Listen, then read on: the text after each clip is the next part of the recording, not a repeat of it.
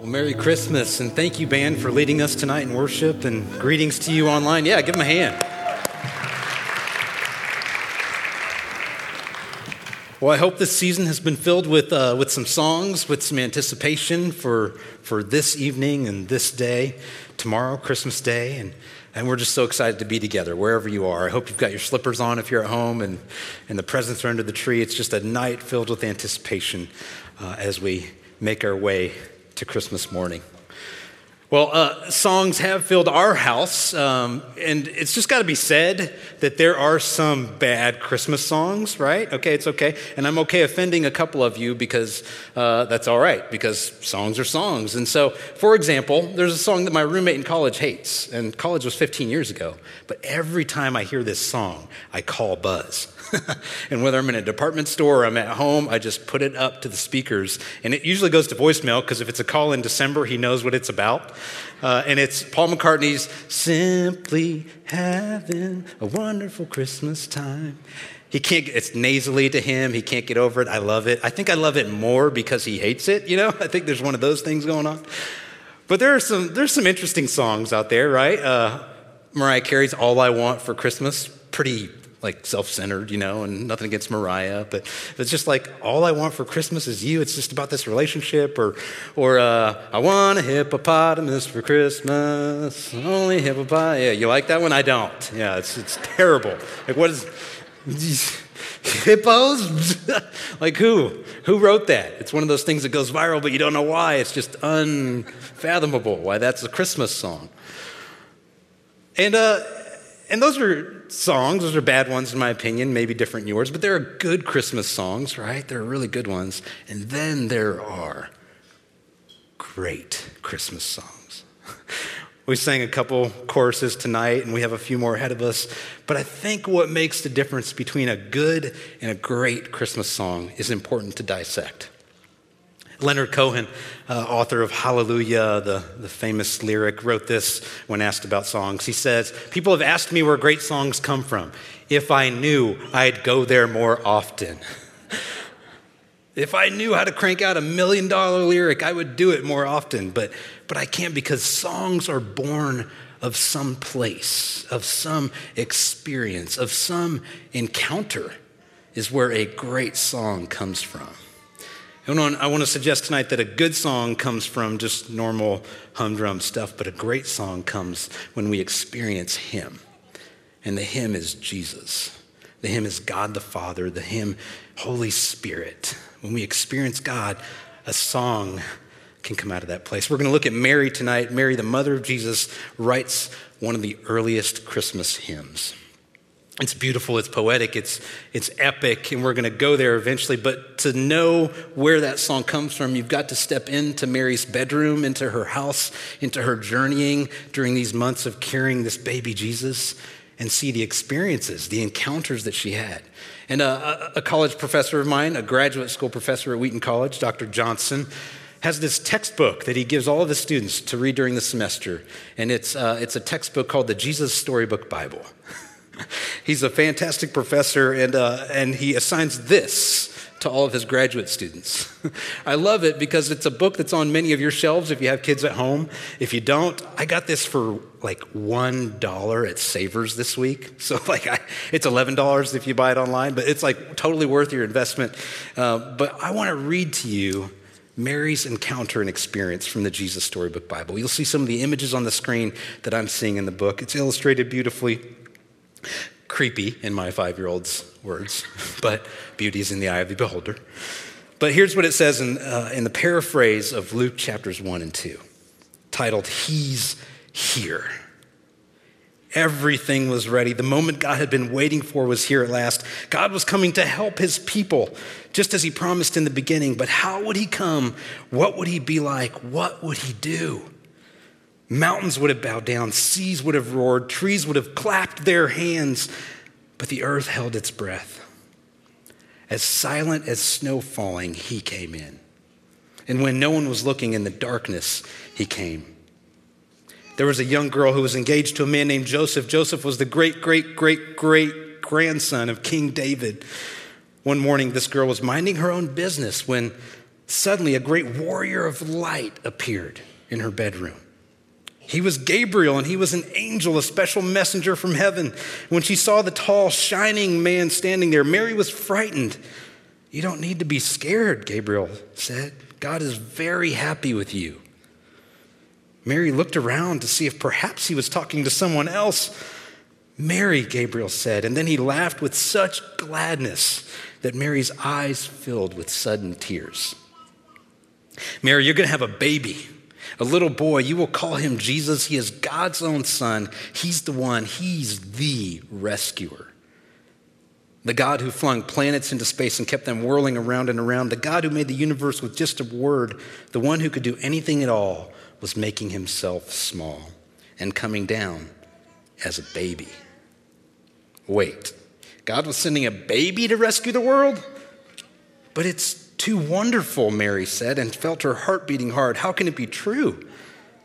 Is anything too wonderful for God? Gabriel asked. So Mary trusted God more than what her eyes could see, and she believed, I am God's servant, she said. Whatever God says, I will do. Sure enough, it was just as the angel had said. Nine months later, Mary was almost ready to have her baby. Now, Mary and Joseph had to take a trip to Bethlehem, the town King David was from. But when they reached the little town, they found every room was full, every bed was taken. Go away, the innkeepers told them. There isn't any place for you. Where would they stay? Soon Mary's baby would come. They couldn't find anywhere except an old tumble down stable, so they stayed where the cows and the donkeys and the horses stayed. And there, in the stable, amongst the chickens and the donkeys and the cows in the quiet of the night, God gave the world his wonderful gift. The baby that would change the world was born, his baby son. Mary and Joseph wrapped him up to keep him warm. They made a soft bed of straw and used the animal's feeding trough as his cradle. And they gazed in wonder at God's great gift, wrapped in swaddling clothes and lying in a manger. Mary and Joseph named him Jesus, Emmanuel, which means God has come to live with us because, of course, he had. Mary's got a few experiences in there, right? a few drop your jaw experiences. One, she's in her bedroom, in her home, and interrupted by an angel, a warrior of light. And in this moment, she's frightened, and the angel allays her fears and says, Don't be afraid. God is happy with you, like he loves you. And I have good news to share with you. And, and the angel also tells her, as he tells her, that the Holy Spirit will overshadow you, and you will conceive, and you will become pregnant with God's Son. And he follows that with even Elizabeth, your distant relative, your cousin Elizabeth, she is six months pregnant and she who was said to be barren bears a child. So it will be with you, Mary. And Mary's response is, May it be. Mary's a, a, peasant teenager from Nazareth. Nazareth has 500 people in its town. It's not a place you go to unless you have a reason to go to Nazareth. There's literally cave dwellings because they, they knew that the Romans would come in and take their stuff and tax them. And so they hid stuff like on the third floor underneath ground. They would just dig a lower level when they wanted to hide their valuables. And, and here, Mary is, is a part of this town called Nazareth, this podunk town way off the beaten path. And it's in this place where she hears this news from Gabriel and she bolts. Like she has to go to see Elizabeth, and Elizabeth is a long ways away, south in the, in the country of Judah, in the hill country, and she goes there. And we don't know how she gets there, who she goes with, or what, but we just know that as soon as she enters Elizabeth and Zechariah's home, something happens. As soon as her feet cross the threshold of their doorway, the baby that's six months along in Elizabeth's womb leaps for joy. Elizabeth is speechless and tries to welcome her guest, but something is happening inside her, and, and they have this moment of like, this is like real, Mary. like something happened in me when you walked in the room, and, and now they're swapping stories. There's three people in this house. There's Zechariah, this older priest who can't speak because he actually, unlike Mary, he did not believe that they could have a baby because they were in their 70s. But the angel has said to them, This will happen, and until it does, you can't speak, Zechariah. So Zechariah can't talk, and he's the, the man of the house. And the two women who are there for three months, Mary and Elizabeth, are both pregnant and in nesting mode and eating a lot of green bean casserole, if, uh, if that's what your jam is. Uh, that's what our pregnancy jam was when we were pregnant.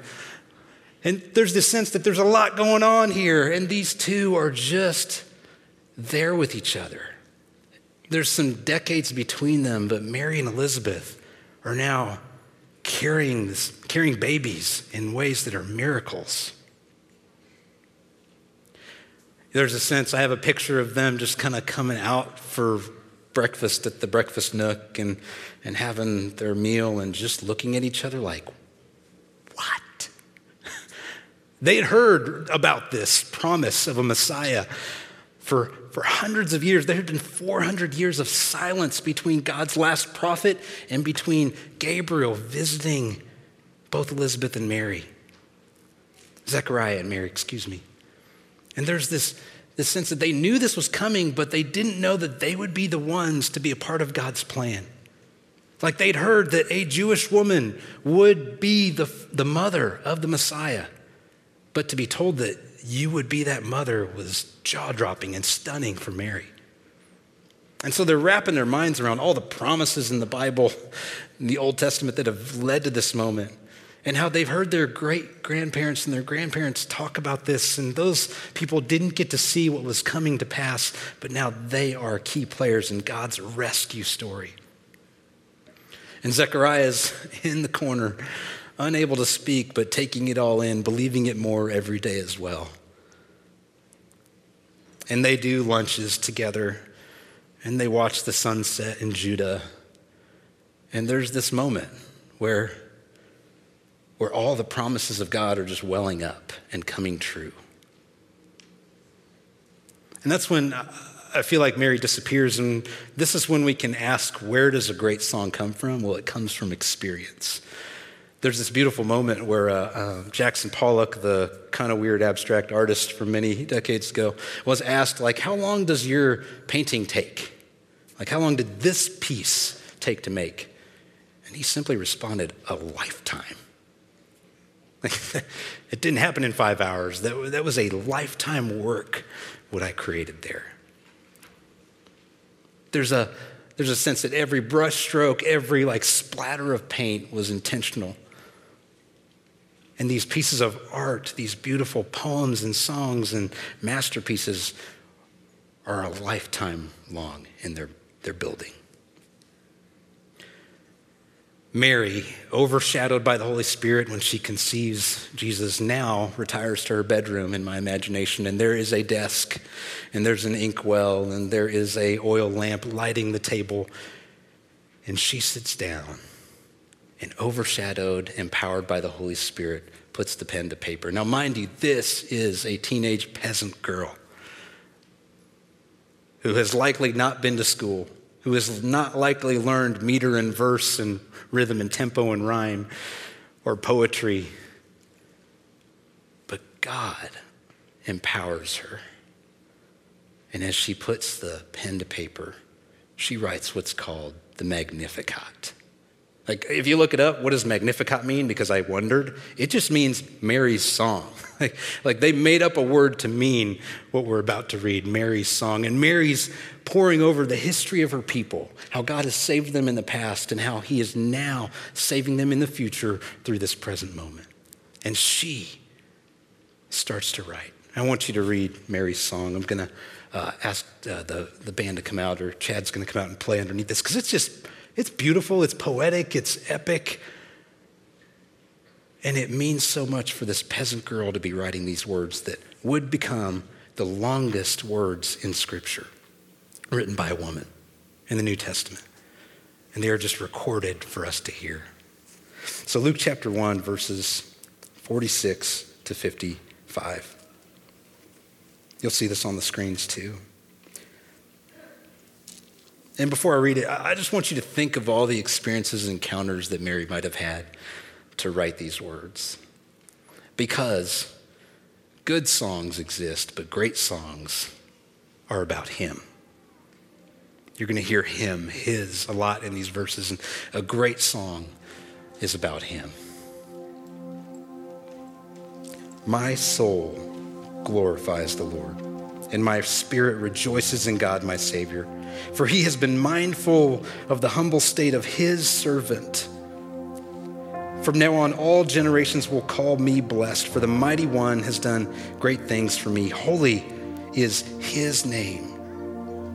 His mercy extends to those who fear him from generation to generation. He has performed mighty deeds with his arm. He has scattered those who are proud in their inmost thoughts. He has brought down rulers from their thrones, but has lifted up the humble. He has filled the hungry with good things, but he has sent the rich away empty.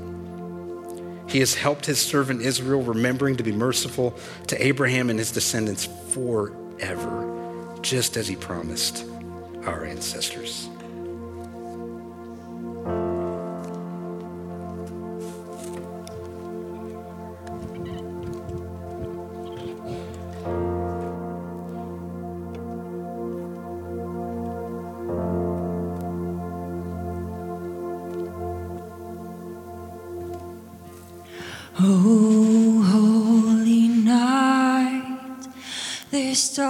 Stars are brightly shining.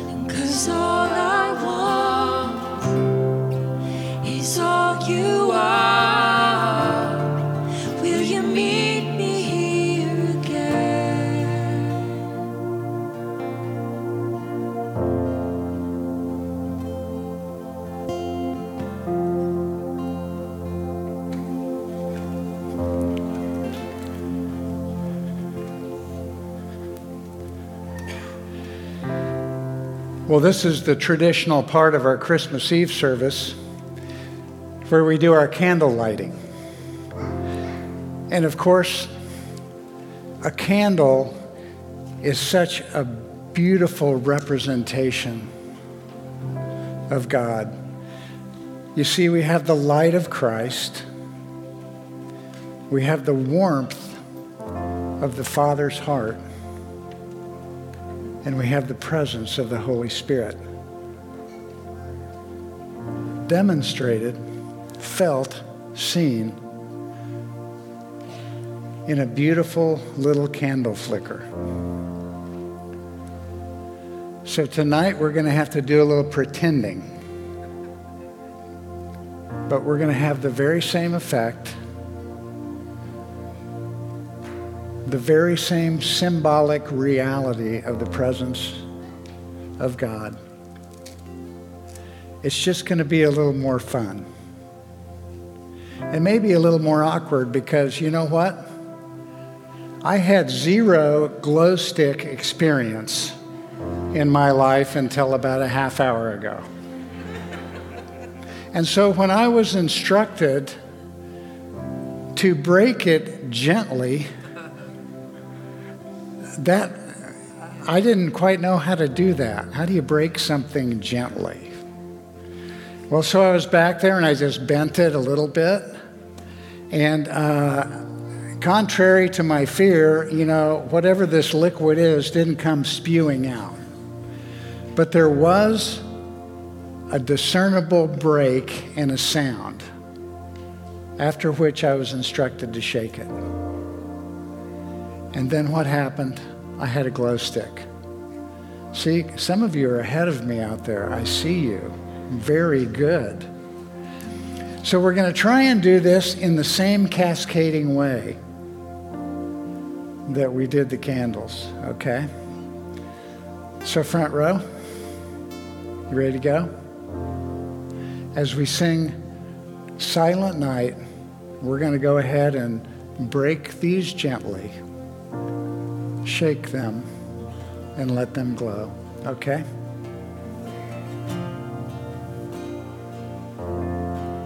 Here we go. I did it.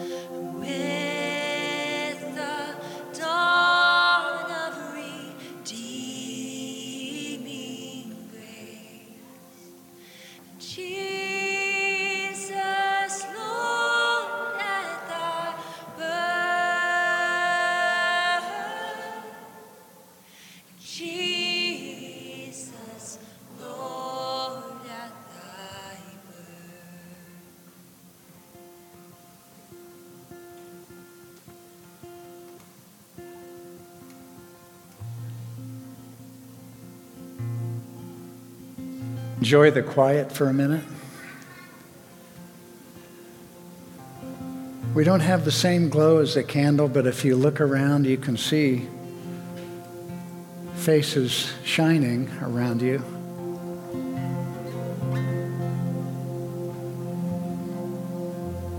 And you know what I love about that? You know, the Bible says that God is love. The Bible says that Jesus is the light of the world. Love and light. And if you think about it,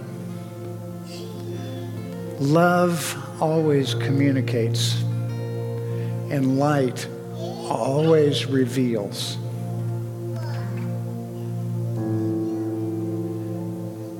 And so we ask you, Father, would you come to us in this moment? We need the warmth of your heart. Jesus, we need your light. Holy Spirit, we need your flame and your presence. And as we have this little encounter, let's remember what the angel Gabriel said to Mary. Don't be scared. God is very happy with you. And for those of us who hear, need to hear those words deep in our heart, I just want to say it again. Don't be scared of God. Invite him near and realize that he is very happy with you. And so, just like God became flesh and dwelt among us, as he is in you, he has become flesh again, dwelling among us and wherever you go when you leave here.